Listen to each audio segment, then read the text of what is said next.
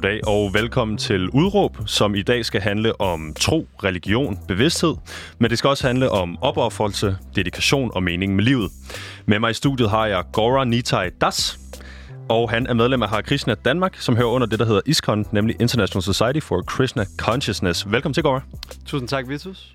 På den her side af pulten står jeg. Mit navn er Vitus Robak, og jeg har været den næste times tid. Programmet, du lytter til, hedder Udråb, og er Danmarks eneste program, der giver en gæst en time til at folde deres holdning ud. Og det gør vi for at kunne komme rundt i alle krone og blotlægge alle nuancerne. Som sagt er dagens gæst Goran Nitai Das, og er det rigtigt udtalt til at starte med? Ja, mere eller mindre. Du gør det bedre end de fleste. Tak skal du have. Gora, du mener, at øh, alle mennesker vil have godt af at udvide deres bevidsthed. Øh, noget, du selv har arbejdet intens med de sidste otte år. Hvorfor er det så vigtigt at udvide sin bevidsthed? Jamen, som en klog munk, han engang sagde til mig, selv at jeg før blev munk og flyttede ind i templet, klippede mit hår og trækkede mine safranklæder. Så jeg mødte den her munk på strået i København. På det tidspunkt, der var jeg færdig med gymnasiet. Jeg havde taget min værnepligt, og jeg vidste ikke helt, hvad jeg, hvad jeg ville med livet. Så jeg var i gang med mit sabbatår. Og så en dag, så kommer jeg gående ned af Fjolstræde i København, og ud af øjenkrogen, så ser jeg den her munk. Og han ligner en eller anden, der er trådt sådan lige ned af, af Himalayas bjerge, og ser sådan fuldstændig malplaceret ud i den her sådan moderne metropolis. Og jeg var sådan lidt nysgerrig, så jeg tilnærmede mig ham og spurgte sådan, hvad, er, er du munk? Og hvis ja, hvorfor? Og hvad, hvad, hvad tror du på? Hvad, hvem er du? Jeg var sådan super nysgerrig omkring ham. Og øhm, jamen, vi havde en fed snak, hvor at han fortalte lidt om, at han havde dedikeret det meste af sit liv til øh, meditation, yoga og studere Østens filosofi. Han startede øh, som praktiserende Hare Krishna i en alder af 18 år, og nu var han altså midt i 60'erne, så han havde brugt mere end 40 år på det. Og jamen, vi havde en interessant snak, hvor vi snakkede om sådan, om livet og lykke og drømme og mål og hvor man gerne vil hen. Og han sagde en ting til mig, som virkelig bare hæftede sig i min bevidsthed. Han sagde, unge mand, den mest afgørende faktor for din lykke og for din livskvalitet er din bevidsthed. Ikke din omstændighed, men din bevidsthed. Og det er interessant, fordi det ser vi, at der er rigtig mange mennesker, som lever i en fantastisk omstændighed, som har godt job og god økonomi og godt helbred og sådan en rigtig god omstændighed, men som alligevel arbejder med, sådan med, med angst og stress og depression og sådan nogle ting. Og så omvendt, så ser vi folk, som lever i, i kummerlige kår, men som har lever deres liv med sådan en overflod af, af taknemmelighed og en virkelig høj livskvalitet. Så bevidsthed er den mest afgørende faktor for vores lykke og for vores livskvalitet. Og eftersom at vi alle sammen hver især, vi har vores eget lille lykkeprojekt kørende, ikke? vi vil alle sammen gerne være glade og tilfredse og finde mening i livet. Så det afhænger hovedsageligt af vores bevidsthed. Så hvis man har nogle værktøjer, med hvilke man kan arbejde med sin bevidsthed, så man kan udvide sin bevidsthed med, jamen så kan man rent faktisk også udvide sin kapacitet til at kunne opleve lykke og livskvalitet. Okay. Øhm, man kan sige, jeg tager lige sådan der. Øh, det er jo øh, det er ligesom også lidt øh, introen til din rejse. Det er, øh, man kan sige, det er et spørgsmål om, hvorfor det er, du synes, øh, Øh, det her er så vigtigt. Men hvad er det ligesom, hvad er det, vi skal gøre anderledes, øh, hvis man kigger ud i den brede befolkning? Jamen altså, nu ved jeg ikke, om folk de er klar til at tage mig som værende en autoritet, og om jeg er i en situation, hvor jeg kan fortælle folk, hvad de skal gøre anderledes. Men jeg kan jo fortælle, hvad der har virket for mig. Så jeg har altid tænkt helt enormt meget over livet. Og når jeg siger altid, så i hvert fald siden, at jeg var en ung dreng. Og jeg husker, hvordan det startede omkring en 12-årsalderen, hvor at min søde mormor, hun havde taget mig og nogle fædre og kusiner med en tur til Ægypten. Vi skulle opleve noget kultur og have en fed familieoplevelse sammen. Så vi øh, var på krydstogt ned langs Nilen og besøgte forskellige sådan, templer og så pyramiderne selvfølgelig og Sfinksen og sådan. Og lille Jakob, som jeg hed dengang, finder sig selv i ruinerne af det her gamle egyptiske tempel.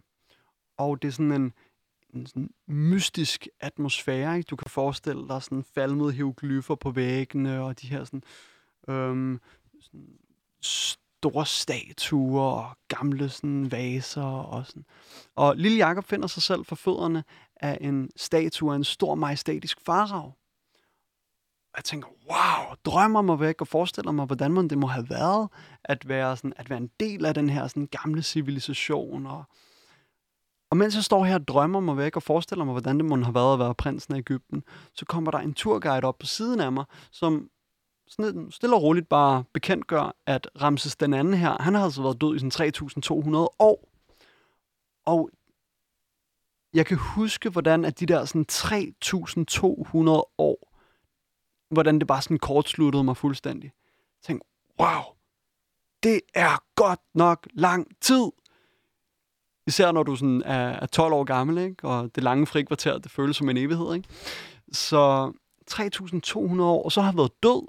Det må, virke, altså det må virkelig være, sådan, være ensformigt, være kedeligt, være monotont. Og så kommer jeg til at tænke på, at jamen, på et eller andet tidspunkt, så kommer jeg til at have været død i 3.200 år. Hvad vil det sige?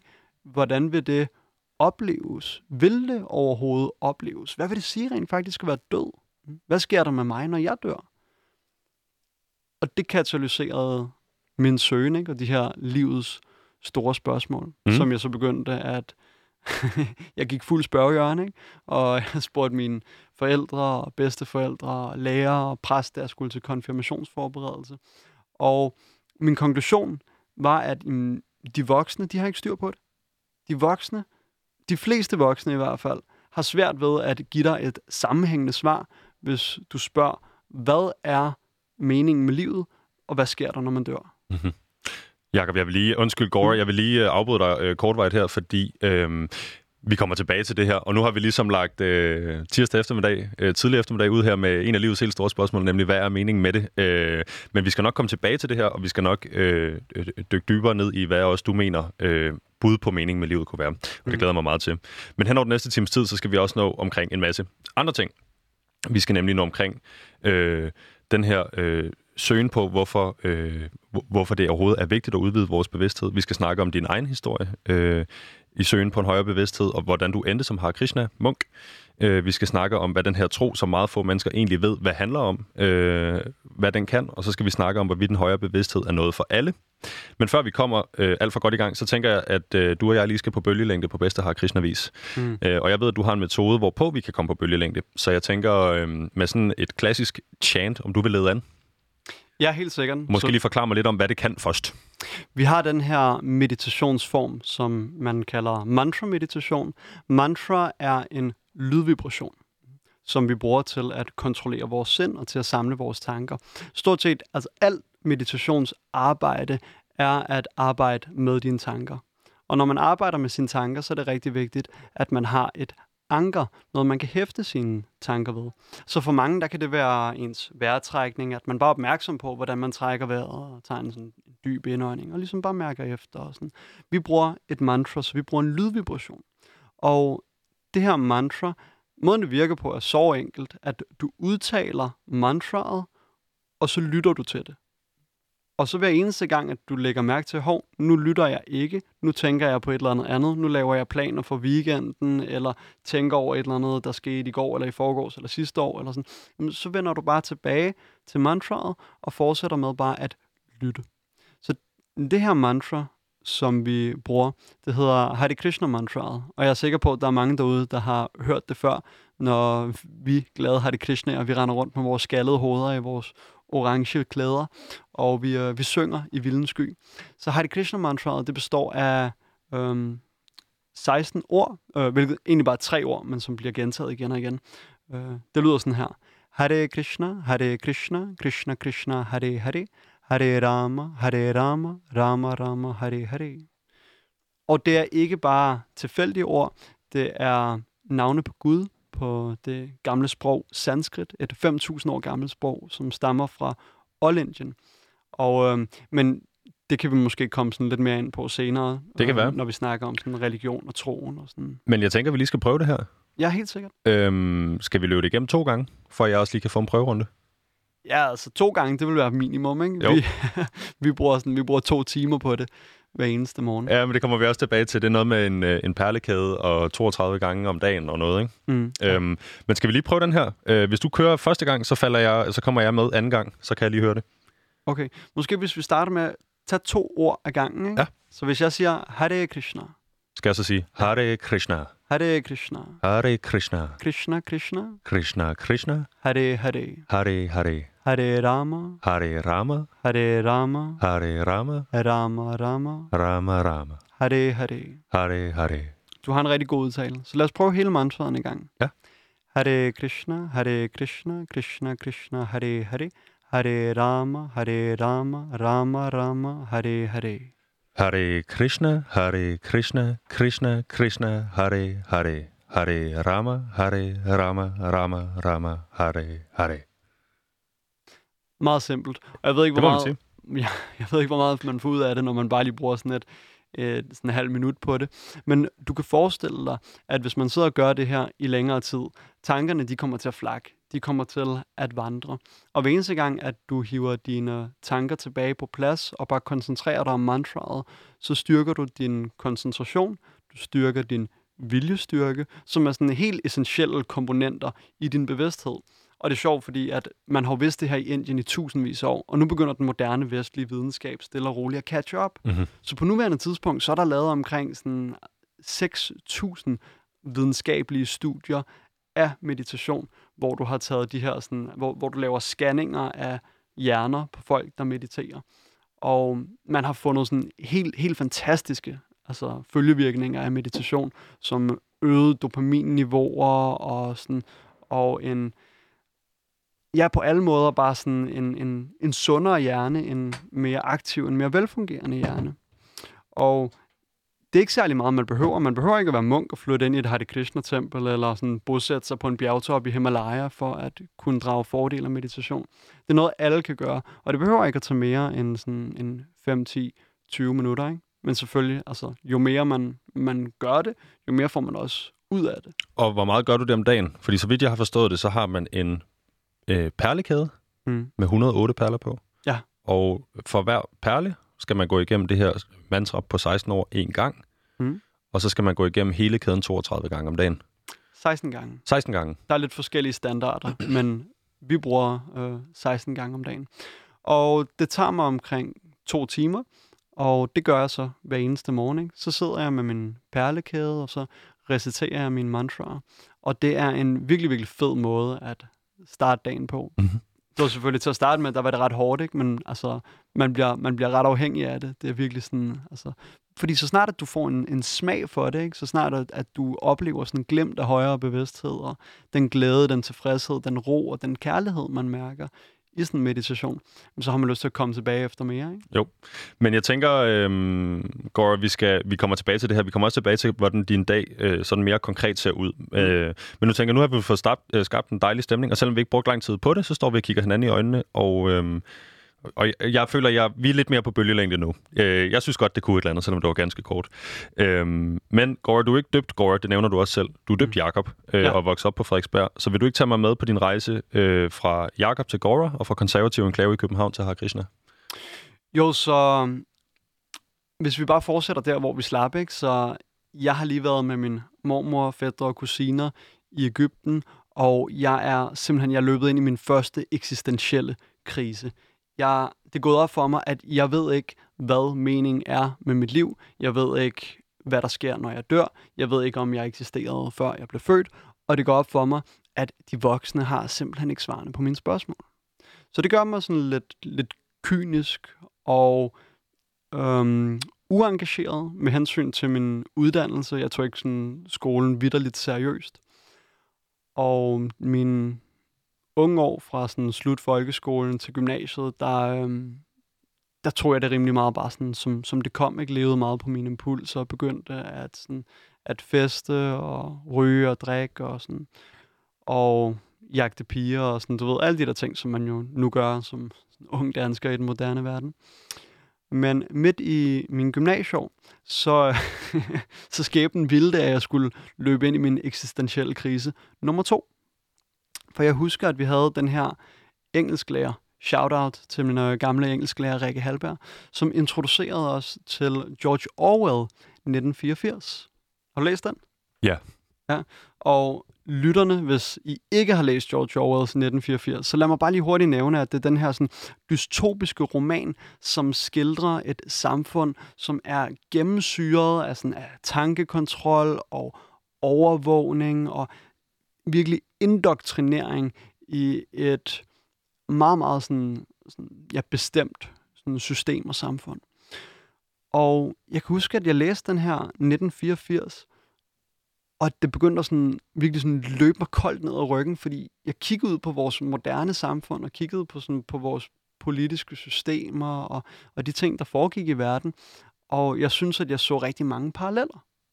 Om, altså, det var måske ikke så slemt, som det er skildret i 1984. Det kan man sige, det er det måske ved at blive. Men det er en anden snak.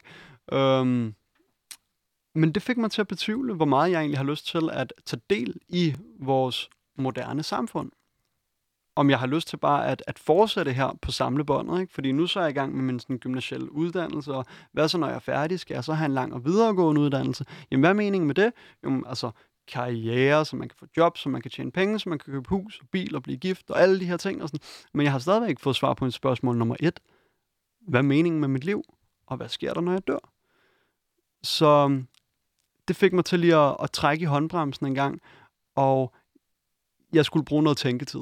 Så jeg tog mig et sabbatår, da jeg var færdig med gymnasiet, og jeg valgte at tage min værnepligt, komme ud af min sådan, vand, der rammer, så jeg tog til Karup flyvestation i Jylland, hvor jeg tilbragte fire måneder i, øh, i soldateruniform og ude på forhindringsbanen, ikke? Og, sådan, og pusse mine snavsede støvler og sådan noget, og skille et gevær fra hinanden og samle det sådan sammen igen. Øhm, men i, i de her fire måneder, der får jeg ændret mine, mine vaner rigtig meget. Jeg stopper med at ryge, jeg stopper med at drikke, jeg begynder at stå tidligt op om morgenen og leve sundere og sådan. Og i samme periode, så begynder jeg at læse rigtig mange bøger. Jeg begynder her at arbejde med min bevidsthed, og jeg kommer ind på sporet af sådan meditation og yoga og Østens gamle visdom. Og det vækker bare et eller andet i mig. Altså, jeg synes, det er super spændende, jeg synes, det er super fascinerende. Og når jeg så kommer hjem fra militæret igen, så er det så, at få måneder efter, så møder jeg ham munken her på Fjolstræde i København. Og der var min interesse allerede vagt.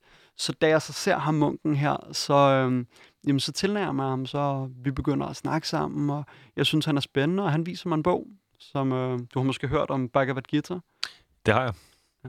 Så Bhagavad Gita, det er, man kan sige, sådan grundstenen i, i vores filosofi. Ja, og jeg ja. tænker lige Bhagavad Gita skal vi vende tilbage til, øh, mm. og, og, og Vedderne og sådan noget, men øh, nu er vi nået frem til et sted i dit liv, hvor øh, du har søgt det her øh, Østen, Østens øh, mystik og spiritualitet på din egen hånd. Du mm. har været værnepligtig, og så møder du en munk inde på Fjolstræde, øh, som giver dig Bhagavad Gitaen.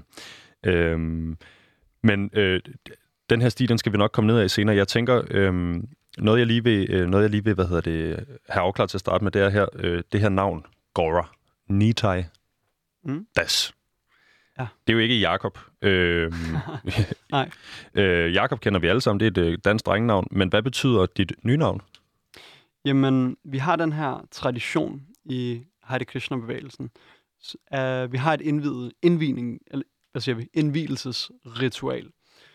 Og det er øh, et ritual, som man gennemgår for, når man er klar til det, mm, hvor man aflægger nogle, nogle løfter om, hvordan man vil leve sit liv. Og, sådan. og når man tager det valg, at yes, jeg vil gerne indvise, så bliver man samtidig, man bliver disciple af en guru. Lidt ligesom for eksempel Jesus, han havde sine 12 disciple. Ikke? Så vi har i øh, vores tradition en disciplekæde, hedder det. Så jeg er disciple af en guru, som selv har en guru, der har en guru, der har en guru, der har en guru, mm-hmm. som går tilbage til det, vi kalder en guru parampara, som går mere end 5.000 år tilbage i historien. Så når man bliver disciple af en guru, så som disciple aflægger man løfter om ikke at spise kød og øh, leve sølibat øh, på nær, hvis man ønsker at få børn. Det må man gerne øh, om ikke at tage nogen rådsmidler og ikke at spille om penge, og så samtidig at recitere Guds navne et bestemt antal gange hver eneste dag. Og i den forbindelse, så når man aflægger de her løfter, så bliver man så givet et nyt navn. Og man får et navn, som matcher ens personlighed. Så jeg er opkaldt efter faktisk to personer. Gora, det er en person. Nitai, det er en anden person. Og det er to faktisk spirituelle revolutionære, som levede i Vestbengalen i Indien for omkring 500 år siden. Som lidt ligesom at, øh, at Martin Luther, kan man sige, han lavede en, en reformation i Europa. Så på samme måde, så Gora og Nitai, de lavede nærmest en spirituel revolution i det, i det daværende Indien. Mm-hmm. Og dem er jeg så blevet opkaldt efter. Hvad Gora betyder, Nitai Das. Ja, hvad betyder Das? Das, det betyder tjener. Tjener. Så, så det vil alle disciple til en guru hedde ja. til, som en slags efternavn? Yes. Ja, okay. Øhm, så har du, øh, den er fra American Apparel godt nok, men den er en rød, øh, sådan rødlig, øh, hvad hedder det, en cardigan på, øh, og om benene har du et, et, et, et klæde, øh, synes jeg, jeg så tidligere. Nu er du øh, nu er benene skjult under bordet. Vil du prøve ligesom at beskrive øh, din, din påklædning, og i øvrigt øh, den linje, du har øh, fra din øh, næseryg op i, op i din pande? Nu lever jeg jo som munk, og så har vi en uniform, som vi går i. Det skal lige nævnes, at det ikke er alle medlemmer af vores bevægelse, af Hare Krishna-bevægelsen, der lever som munke. Man kan sagtens praktisere det her og gå i en, i en Hawaii-skjorte eller rende rundt i et, et jakkesæt, hvis man har lyst til det. Det handler ikke så meget om det eksterne, det handler om det interne, det handler om bevidstheden. Så grunden til, at jeg går klædt i uniform, det er for at minde mig selv om de valg, jeg har taget. Og så samtidig så kommunikerer det også min, min livsstil og min, man kan sige, min position i samfundet til omverdenen. Det er ret praktisk. Det er lidt ligesom, at en politimand, han har en, en blå jakke og en kasket, ikke? Og, sådan, og så har han et skilt, og så kan du se, at han er en politimand. Så på samme måde, så kan du se, at jamen, hey, her har vi en, sådan, en skaldet fyr med lær i panden og sådan en lille pisk i nakken. Ikke? Den har det Krishnamunk. Hvad er øh, formålet med øh, stregen i panden og pisk i nakken? Jamen altså, stregen i panden, den er vældig smart, ikke? Det er sådan lidt af en fartstribe. Jeg kan sige til lytterne ud, hvis de har set uh, The Last Airbender for eksempel, så uh, har han også en streg i panden. Det minder til, uh, om den, men den her er sådan, som tørret ler vil se ud på hud. det er den farve, den har, altså en gullig farve. Uh, og så er den i en slags uh, spids ned på uh, Goras næsetip. Men hvad kan den? Så det skal lige nævnes måske, at uh, The Last Airbender, der trukket en del fra, sådan, fra vedisk kultur og tradition. Ikke? Meget inspiration kommer derfra. Ja, og vedisk er selvfølgelig, øh, hvad skal vi sige? Orientisk. Lige præcis. Hmm. Så stregen i panden fungerer lidt som et konversationsstykke, kan man godt sige. Ikke? Jeg har en streg lær i panden, og så spørger folk, hvorfor i alverden har du en streg lær i panden? Og så har jeg lige pludselig mit carte blanche til at gå i gang med at snakke om sjælen. Ikke? Jo. Fordi det er, hvad det er. Det er et symbol på, at vi ikke er vores fysiske krop, men at vi er sjælen, der lever i kroppen. Og det igen, det er sådan en lidt filosofisk tanke, ikke? men hvis vi bare lige hurtigt sådan, ja, skænker den en tanke. Når vi snakker om kroppen, så snakker vi om en egen del. Vi siger min hånd, og vi siger min fod, mit hoved, min krop. Men hvem er jeg? Hvem er jeg, der har kroppen? Når vi står og kigger hinanden her i øjnene, ikke? er det så øjet, der ser, eller er det jeg, der ser med øjet? Når vi smager mad, er det så tungen, der smager, eller er det mig, der smager med tungen? Og når vi tænker, er det så hjernen, der tænker, eller er det mig, der tænker med hjernen? Så i det vediske paradigme, den vediske tanke, er funderet i, at jeget ikke er fysisk, men at bevidstheden lever i kroppen, men samtidig lever uafhængigt af kroppen. Så vi er ikke den her krop, og det er sådan en af de ting, vi arbejder med, det her, når vi snakker om at udvide vores bevidsthed. Det kan lyde sådan rimelig abstrakt, men så arbejder vi med rent faktisk at komme til en, en åndelig forståelse af livet. Ikke? Jo, så den fungerer primært som en uh, icebreaker, moderne icebreaker? Ja, det kan man godt sige. Hvad så med det, der hedder en Sika, hvis ikke jeg udtaler det forkert, altså den uh, lille... Uh, nu er vi i filmland, så hvis man har set uh, Star Wars... Nej, hvad hedder det? Uh, du har en lille... Uh, mm. Du har barberet dit hoved på en lille tot op på nakken, og der er en lille, du kan det selv en pisk, uh, ja. altså en lille tot hår. Hvad, kan, hvad, hvad, hvad symboliserer det, eller hvad kan det? Jamen igen, det er en, en del af vores uniform, ikke? så kan man genkende en munk på den måde. Og der er også der er en lidt mere sådan esoterisk forklaring, som har at gøre med de forskellige sådan, chakra, energicentre, som løber i kroppen. Og sådan. Men det er sådan lidt teknisk, så det synes jeg ikke, der er for meget grund til at komme alt for meget ind på. Modtaget. Øhm, Gora, det var en masse om, øh, hvor du kommer fra, og, og, og din bevæggrund for at have øh, mm. tilsluttet den her øh, tro. Det kan jeg vel godt kalde det, ikke? Mm. Jo. Øhm, men noget, jeg rigtig godt kunne tænke mig at høre om, øh, det er, hvad det er, I tror på. Øh, fordi en masse af de ting, du siger, det har jeg også hørt fra, øh, altså i en, formuleret anderledes hørt fra øh, kammerater, der øh, lige pludselig går meget op i mindfulness og alt muligt andet, og jeg vil ved med, at du mener at mindfulness er noget, der, noget, noget, der er taget fra buddhismen, øh, eller hinduismen, eller i hvert fald fra nogle vediske oldtraditioner eller lignende. Altså de her ting, vi gør nu, øh, som sagt er branded mindfulness, kommer et andet sted frem. Det er også øh, underordnet. Øh, men øh, du er jo i en tro, der har nogle praksiser og nogle, nogle ting, man ligesom tror på. Øh, og overordnet, så tænker jeg på to ting, når jeg tænker på Hare Krishna. Jeg tænker på reinkarnationen, og jeg tænker på karma. Tror du på reinkarnation? Ja, og der er ikke en tro. Det er sådan et interessant ord, ikke? Fordi for mig, der er det ikke en tro. For mig, der er det sådan, det er simpelthen bare sådan, virkeligheden fungerer. Øh, så tror du på tyndekraften? ja, det er bare sådan, virkeligheden fungerer. Jamen, det er i hvert fald sådan, sådan, jeg oplever det. Altså igen, vi har den her sådan, fysiske krop, ikke? og den ændrer sig hele tiden. Fra barndom til ungdom til alderdom. Ikke? Den krop, som du står i i dag, den er sammensat af millioner og milliarder, sågar trillioner af forskellige celler.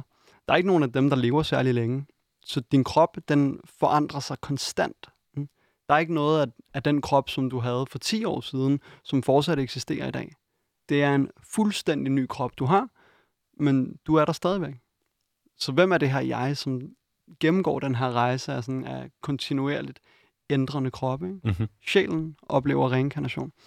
Og øhm, jo, så jeg tror på reinkarnation, men jeg vil ikke selv kalde det en tro. Selvom det kan godt være, at jeg tager fejl. Ikke? Men for Nej, mig, men man kan sige, at øh, forskellen på reinkarnation og, og tyngdekraften overordnet er jo, at det ene er videnskabeligt bevist, og det andet er ikke videnskabeligt bevist. Men derfor er det jo ikke... Du kan jo tro på, eller have den her livsopfattelse, øh, ligesom du har lyst til. Det, jeg godt kunne tænke mig at høre, er, hvordan, du, hvordan påvirker det din hverdag? Altså, hvordan påvirker det dit liv at, at have den her... Øh, jeg tænker, det vil være personligt øh, enormt, øh, det vil være enormt meget tyngde på mine skuldre, mm. øh, at jeg ikke kun er her i det her liv, men jeg også har været her tidligere og kommer til at være her fortsat. Mm. Hvordan påvirker det dig? Rigtig godt. Jeg, øh, mm, hvordan det påvirker mig i dagligdagen. Altså lad mig sige det på den måde, at der er nogle gange folk, de, de tænker, at vi har sådan en eller anden sådan at, at vi lever sådan et virkelighedsfjernt liv, og vi ikke rigtig sådan er til stede i nuet, og vi ikke lever i det her liv, fordi vi fokuserer på en eller anden sådan fremtid, som vi overhovedet ikke kan være sikre på overhovedet eksisterer. Lad mig sige med det samme, at jeg er virkelig glad for mit liv. Jeg er, som sagt, jeg har en vældig, vældig høj livskvalitet. Jeg har super gode venner, og god familie, og rigtig gode relationer, og har nogle, nogle hobbyer og nogle interesser, som virkelig giver mening for mig. Men jeg tror bare ikke på, at, øh, at det slutter, når jeg dør. Um, Krishna, han siger i Bhagavad Gita, det er sanskrit, han siger, Nihabhikaramo nasusti pradyava yona vidyate svalpama bhyashadaramasha dharayate mahatobayat. At Vi skal bede om en oversættelse. Du fortsætter, hvor du slap. Så, var, det, var hele den lange sætning på sanskrit, du fortsætter, hvor du slap? Mere eller mindre. Ja. Han siger, at hvad, hvad end fremskridt, som du gør i det her liv, på planet af bevidsthed, det kommer til at facilitere din næste reinkarnation. Så den tilstand af bevidsthed, som du når at opleve i det her liv, kommer til at lægge udgangspunktet for dit næste. Okay. Øhm, så i min øh, sådan fordanskede øh, tolkning af det her, nu har jeg fået et, et, et andet syn på det nu og her, men så har jeg altid forstået det sådan, at jeg har en, en, en usagt øh, pointscore i form af karma, og alt efter hvor godt jeg opfører mig i det her liv, øh, altså hvor næstekærlig jeg er, og hvor omsorgsfuld jeg er osv., øh, jo, jo bedre skulle det næste liv gerne blive. Men det er måske mere et spørgsmål om, hvor høj en bevidsthed jeg kan opnå, ja, eller hvordan.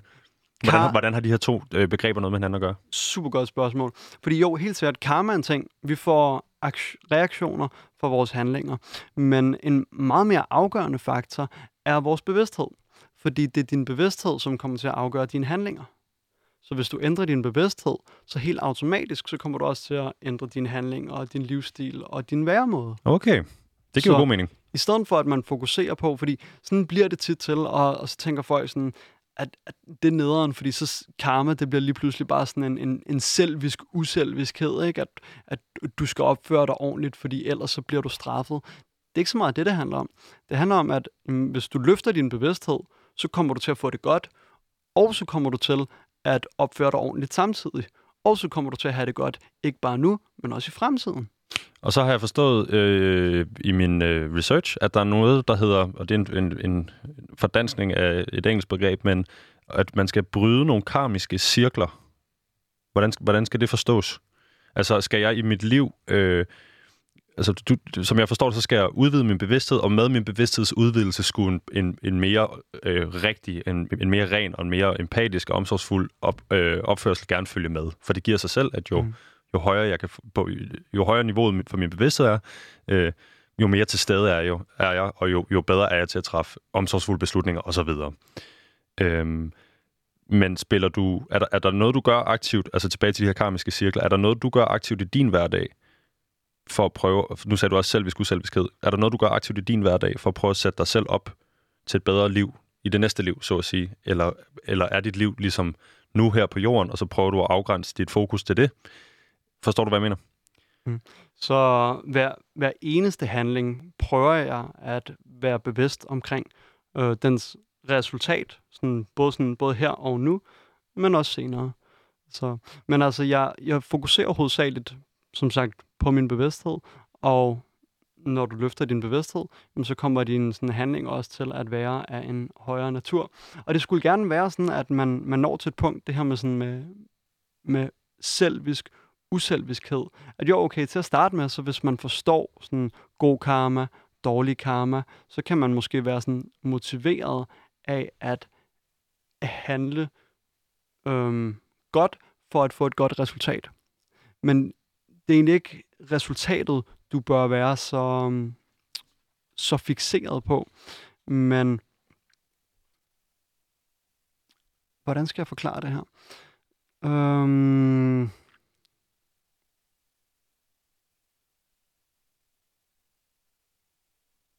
nu går jeg sådan lidt i stå det, det handler om i sidste ende, det er kærlighed. Okay. Fordi hvis du lærer, der er de her, igen, fordi det, det bliver sådan super ekstrakt for mange, når vi snakker om det her med, sådan, med højere bevidsthed og sådan noget. Så lad os lige prøve at bare sådan break det lidt ned, ikke? fordi der er forskellige niveauer. Det laveste niveau af bevidsthed, det er totalt egocentreret. Mm-hmm. Det er, hvor det kun handler om dig og din nydelse. Mm. Den nummer to stadie af bevidsthed, ifølge vedisk terminologi, vi kalder det, de har sådan, altså navne og termer. Ikke? Så den første, den kalder vi anamoy, den næste kalder vi pranamoy. pranamoy de er i, i, i fem skridt, eller i fem etager, eller på fem levels, ikke? Ja, lige præcis. Ja. Så trin nummer to er, når du ikke længere kun tænker på dig selv, men du tænker på dig selv i relation til dine omgivelser.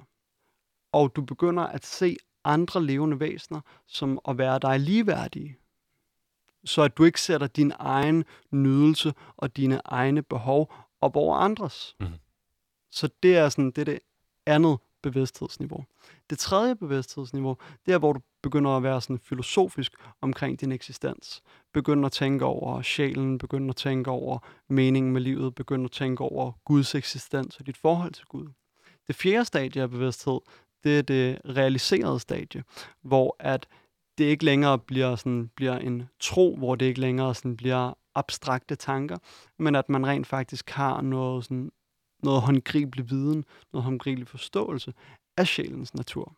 En, en tilstand, hvor du ikke længere er bange for at dø, fordi du simpelthen ikke længere identificerer dig med dit fysiske læme, at du forstår rent faktisk sjælen.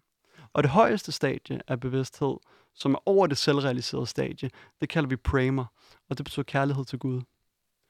Og det er en rigtig smuk ting, fordi Gud er den, uanset om man, man, man tror på, der er mange, der ikke sådan tænder på ordet Gud. Mm-hmm. Så, men lad mig stille dig et spørgsmål, Vitus. Er du en del af en større helhed? Ja, det tror jeg. Mm. Så hvis du er en del af en større helhed, kan helheden være mere end delen? Nej, undskyld, kan delen være Hvad mere end helheden? Ja, ja, ja, ja. Det skulle jeg mene. At delen kan være mere end helheden? Nej, omvendt, ja, selvfølgelig. Yes, lige ja. præcis. Så hvis... Et rigtig godt eksempel, det er, hvis du for eksempel har solen, ikke? Jo. Solen, den er, sådan, den er kæmpe stor. Må jeg lige hurtigt ind, øh, går, fordi nu, nu fik vi lige øh, lagt de her fem, øh, et, øh, fem levels, så at sige, øh, til grund. Øh, og øh, man kan sige, det bliver, så bliver det i hvert fald meget konkret for mig, så har jeg noget at forholde mig til. Jeg er lidt øh, indrettet med en systemhjerne, mm. øh, og det vil sige, det er rigtig rart for mig at kunne forholde mig til trin 1, trin 2, trin 3, trin 4, trin 5, og, øhm, og man kan sige, det er ligesom, så er der i hvert fald noget, noget, noget håndgribeligt at forholde sig til, hvor er jeg henne, og, og, og, og hvad skal der til, for jeg kan komme op på det næste niveau. Men øhm, nu har vi snakket om det her med, øh, at, at, at, at din, din måde at udvide bevidsthed på er sat i et øh, system, og det system er Har Krishna. Øhm, din bevæggrund for at være med i Hare Krishna har jo, så vidt jeg kan forstå på dig, ikke nødvendigvis... Øh, altså man kan sige, øh, det er noget, der kommer før. Altså en, en eksistentiel krise, to, to af dem i en ung alder, øh, og, en, og en søgen efter øh, mening med livet og hvad der sker efter døden. Øh, men noget, jeg lige vil høre dig om, er også det her med, at du, du, du nævner, øh, da vi snakkede sammen i går, at, at dine forældre, øh, da du fortæller dine forældre, at øh, du har meldt dig ind i Hare Krishna, så, øh, så siger du selv, at øh, i deres øjne kunne du lige så godt have meldt dig ind i Scientology eller Moonbevægelsen. Og når jeg hører det her med etage 1, 2, 3, 4, 5, eller level 1, 2, 3, 4, 5, så tænker jeg, øh, oh, kan jeg ikke, kan jeg ikke opnå den her bevidsthed uden, og, og, og at bliver det ikke sådan øh, kultagtigt, at, at der skal være etager og noget. Øh, så derfor tænker jeg på, at jeg vil øh, give dig muligheden for at svare, at, at, at, at, at, du, at det du ligesom medvirker i, er det en kult? Det kommer fuldstændig an på, hvordan at du definerer en kult. Men det her med sådan, for eksempel sådan etager af bevidsthed, det er ikke sådan noget sådan scientologagtigt noget, at, at du skal betale for at opnå sådan ny information eller et højere stadie af bevidsthed. Det er noget, du kan arbejde med sådan med dig selv. Så hvis jeg havde øh, arbejdet enormt meget med mindfulness for eksempel, eller nogle øh, ikke-østlige traditioner, og jeg så finder ud af, at I har den her, det her tempel, og jeg kommer ud og deltager, øh, vil jeg så sådan øh, i løbet af en uge kunne sige, at jeg er faktisk på level 4, eller at vil det være respektløst over for en tradition, eller altså, øh, hvor, hvor meget øh, frirum har jeg til ligesom at, at sætte min egen dagsorden ind i det her tempel? Eller er jeg låst af nogle, nogle dogmer eller nogle rytmer, jeg ligesom skal følge? Så alle kan selvfølgelig komme som gæster og bare sådan og, og lære og være med og sådan. Øh, højst sandsynligvis så kommer du ikke op på det selvrealiserede stadie på, sådan, på en uges tid eller lignende. Det er en, en seriøs proces, og det tager tid det her med at, at arbejde med sin bevidsthed og med sine ønsker. Men det er ikke fordi, at vi har en eller anden sådan, at vi samler på medlemmer. Det er ikke fordi, at vi er interesseret i at konvertere hele resten af verden til at sådan klippe sig skaldet og male lær i panden. Og sådan. Hvis at vi kan give dig nogle værktøjer, gennem hvilken du kan arbejde med din bevidsthed, mm, så er vi glade og tilfredse, fordi så har vi hjulpet dig på rette vej. Det er ikke fordi, at, og igen, hvis, hvis målet, det er kærlighed til Gud, og derigennem kærlighed til alle levende væsener. Ikke? Fordi hvis du elsker Gud, hvis du elsker helheden, så elsker du også alle delene. Mm. Så elsker du lige pludselig alle mennesker, uanset deres race, uanset deres religion og uanset deres tro. Du elsker dyrene, du elsker planterne, fordi du forstår, hvordan det alle sammen er forbundet til den helhed, som du elsker. Mm-hmm. Så igennem den optik, så kan du sagtens være, sådan, være kristen, eller jøde, eller være muslim. Og det er alt sammen okay. Det er ikke fordi, at det ene er rigtigt. Det er ikke fordi, vi har et monopol på sandheden, og at alle de andre, de er sådan nogle fordømte hedninge.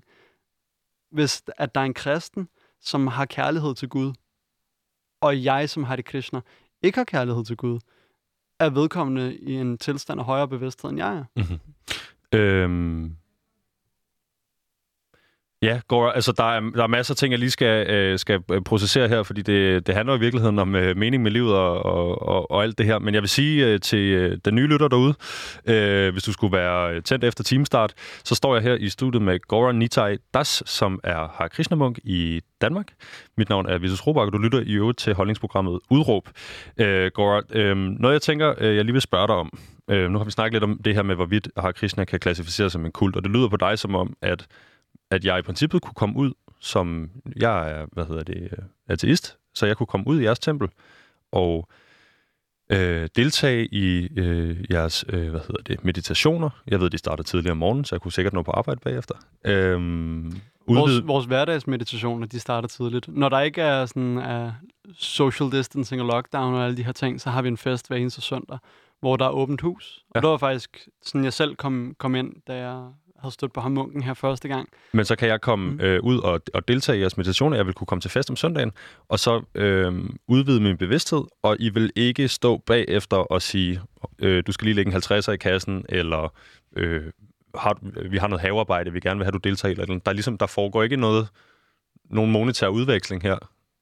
Øhm, man må gerne give en donation. Selvfølgelig. Man må også gerne hjælpe med noget oprydning efter festen, ikke? Men hvis, hvis du kommer i templet, så er det værste, der kan ske, det er, at du bliver tilbudt et gratis tiretters måltid.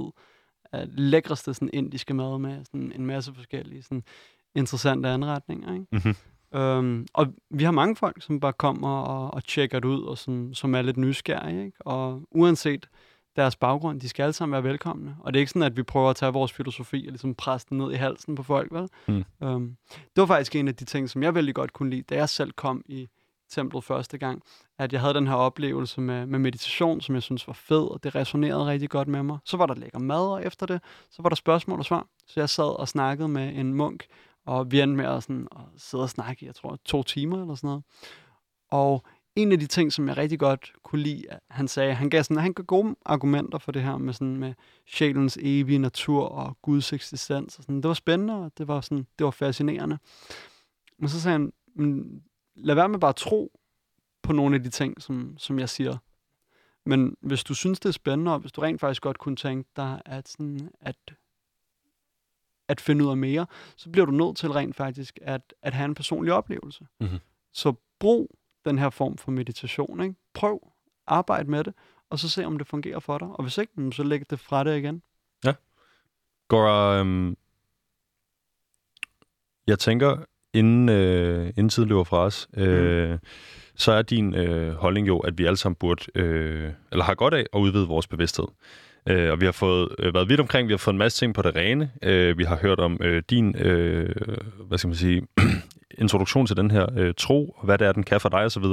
Øh, men jeg vil gerne prøve nu, øh, hvis du vil være med til det, at prøve ligesom at tage... Øh, øh, det dine oplevelser er, øh, og så prøve ligesom at se, hvordan, hvor, hvad er det, du mener, hvordan, hvordan bliver de brugbare for øh, den almindelige dansker? Fordi øh, noget af det, jeg tænker, er jo, øh, de gange, jeg har stødt på jer, inden øh, jeg kommer i kontakt med dig, det er, da jeg bor i New York, hvor de er... Øh, har kristnefolkene er øh, meget til stede i gadebilledet. De står mm. og danser og synger og mediterer og fester på gaderne. Øh, I København øh, i mindre grad, men de er også på gaden, man kan finde dem. Øh, og øh, jeg tror for mange, for mange mennesker, jeg kender, vil det være, det vil være voldsomt at skulle gå hele vejen. Det vil ikke være voldsomt at skulle komme ud og spise god indisk mad og, og, og feste en søndag. Det tror jeg, at de fleste åbensindede mennesker kunne være klar på. Men ligesom at skulle øh, gå fra øh, det, jeg tidligere har sagt, gå fra Jakob til Gora, eller gå fra en, en, en øh, gennemsnitlig dansker til en, der har øh, lærerstreg i panden og, øh, og hestehalen og, og, og alt det her. Øh, det, det kan måske virke meget voldsomt. Så det, jeg tænker på, det er øh, sådan konkret, hvorfor er det, at, at flere burde udvide, udvide deres bevidsthed, og, og hvad er det, den almindelige dansker, tænker du, kunne få ud af det her? Jamen, den almindelige dansker, det er jo, hvordan den almindelige dansker egentlig er, har jeg lidt... jeg, jeg tænker lidt sådan, der, der er så mange forskellige, altså, der er mange poler, ikke? Øhm, men det, som alle ville kunne få noget ud af, uden at det er super ekstremt, det er det her med meditationen, for eksempel. Fordi vi lever i en tid, hvor folk de er super stressede. Der er rigtig, rigtig meget sådan, angst og depression, især i de her tider. Ikke? Siden vi gik ind i 2020, så er sådan, altså, angst og depression er virkelig sådan eksploderet. Så at arbejde med sine tanker, vil jeg sige sådan, først og fremmest, er noget, som alle de vil kunne tage til sig. Og det er super ikke ekstremt. Det er ikke, du behøver overhovedet ikke at, sådan, at ændre din tro, eller male lær i panden, eller sådan, tage nyt tøj på. Eller sådan. Nej, bare brug lidt tid med dig selv og med dine tanker. Og jeg vil anbefale den her sådan, form for mantra-meditation, som vi bruger. Mm-hmm. Men der er mange forskellige måder at meditere på. Og det handler igen om, jamen, hvad er det, der er målet med din meditation? Jeg mediterer ikke kun for at få sindsro, ikke kun for at styrke min selvdisciplin og for at få kontrol over mine tanker, men i sidste ende så mediterer jeg for at komme tættere på Gud og rent faktisk sådan erkende og realisere et forhold til Gud. Hvor lang tid tog det dig at komme til et sted, hvor du føler, at du var i kontrol over dine tankemønstre og var i, i en eller anden grad kontrol over dit liv, hvis du overhovedet tør sige, du er det nu? Jeg glæder mig veldig meget til den dag, hvor jeg er i kontrol over mine tankemønstre. Fordi, og igen, nu så kommer jeg til at citere lidt mere sanskrit. Krishna, han siger, Bandhu atmatmanastasya yanatmaivat manajitaha. Han siger, at for den, der har kontrolleret sindet, er sindet den bedste ven. Mm-hmm. Men for den, som det mislykkedes for, er sindet fortsat den værste fjende. Og mellem den her bedste ven og værste fjende, så er der jo en masse forskellige grå nuancer. Ikke? Det er ikke bare sort-hvidt. Så min bevidsthed, den er meget bedre, end den var, da jeg først begyndte at meditere. Altså jeg oplever meget mere sådan taknemmelighed og sådan oprigtig øh, medfølelse og, sådan, og bare sådan, ja, altså livskvalitet og det hele, det har altså er på alle måder blevet bedre. Men jeg er ikke der, hvor jeg gerne vil være endnu. Kommer du nogensinde til at være der? Det håber jeg. Det håber jeg. Jeg kan altså... Men igen, altså, når man arbejder sådan med, med, med bevidsthed, der er, det, det er svært ligesom at, at nå et loft, ikke? Fordi bevidsthed, det er, sådan, det er en, en ikke-fysisk ting. Så der er, der er konstant rum for udvikling. Du kan altid blive, sådan, blive mere medfølende, du kan altid blive mere ydmyg, du kan altid blive mere oprigtig. Mm-hmm. Og nu spurgte jeg dig, inden vi gik i gang her, hvad havde I egentlig i øvrigt gjort under coronatiden? Fordi I er jo nogle øh, munke, der bor ude i templet ude i Vandløse, og så fortalte du, at der faktisk ikke havde været noget sygdom hos jer. I havde bare blevet nødt til at aflyse den her søndagsfest. I øvrigt havde I købt et stykke land op ved Jyderup, øh, hvor man kunne, øh, hvor I går og dyrker nogle, noget, nogle grøntsager osv., og, og prøver på at blive selvforsynende. Og det er lige netop det der med at være selvforsynende, jeg tænker er interessant, fordi øh, eller andet sted, så er det jo også en luksus for dig, tænker jeg, at kunne, at kunne øh, tage det her valg, fordi der er vel ikke plads til, at øh, alle danskere gik ud og blev Hare Krishna-munke, tænker jeg. For der, der, der er vel en eller anden form for, det siger du også til at starte med, øh, ikke at passe ind i det moderne samfund, der er konstrueret, mm. og så ligesom vælge at træde ud. Øh, altså, kunne vi alle sammen være Hare Krishna-munke og, og, og, og leve noget land op i øh, ved Jyderup, eller hvor, hvor går grænsen ligesom? Kunne vi alle sammen være radioværter?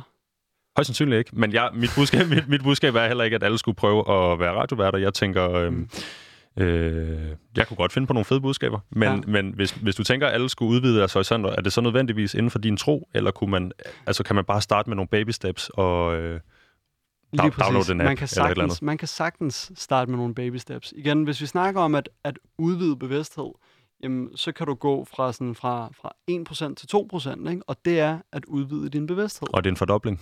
Lige præcis.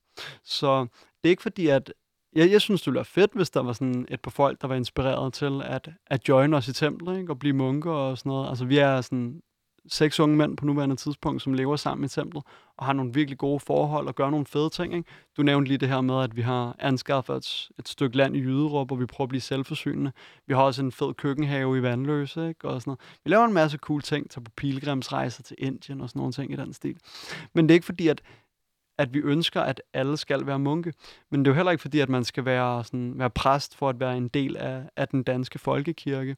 En rigtig god analogi, som ofte bliver givet, er, at et, et samfund er ligesom en krop, og du har brug for, for både hænder og fødder og, og hoved og vitale organer, og de spiller alle sammen en, en essentiel rolle hver især, men de spiller en forskellig rolle. Så jeg forventer ikke det samme af mine fødder, som jeg forventer af mine hænder. Og jeg forventer ikke det samme af, af, af mine lunger, som jeg forventer af mit hoved. De har deres opgaver hver især. Så der er nogle ting, som du er rigtig god til, og der er nogle ting, som jeg er rigtig god til. Og jeg passer som hånd i handske i et tempelmiljø, hvor jeg kan stå tidligt op om morgenen og bruge rigtig meget af min tid på at meditere og læse, og derpå så undervise og videregive. Det er ikke alle, der vil kunne se sig selv i den situation.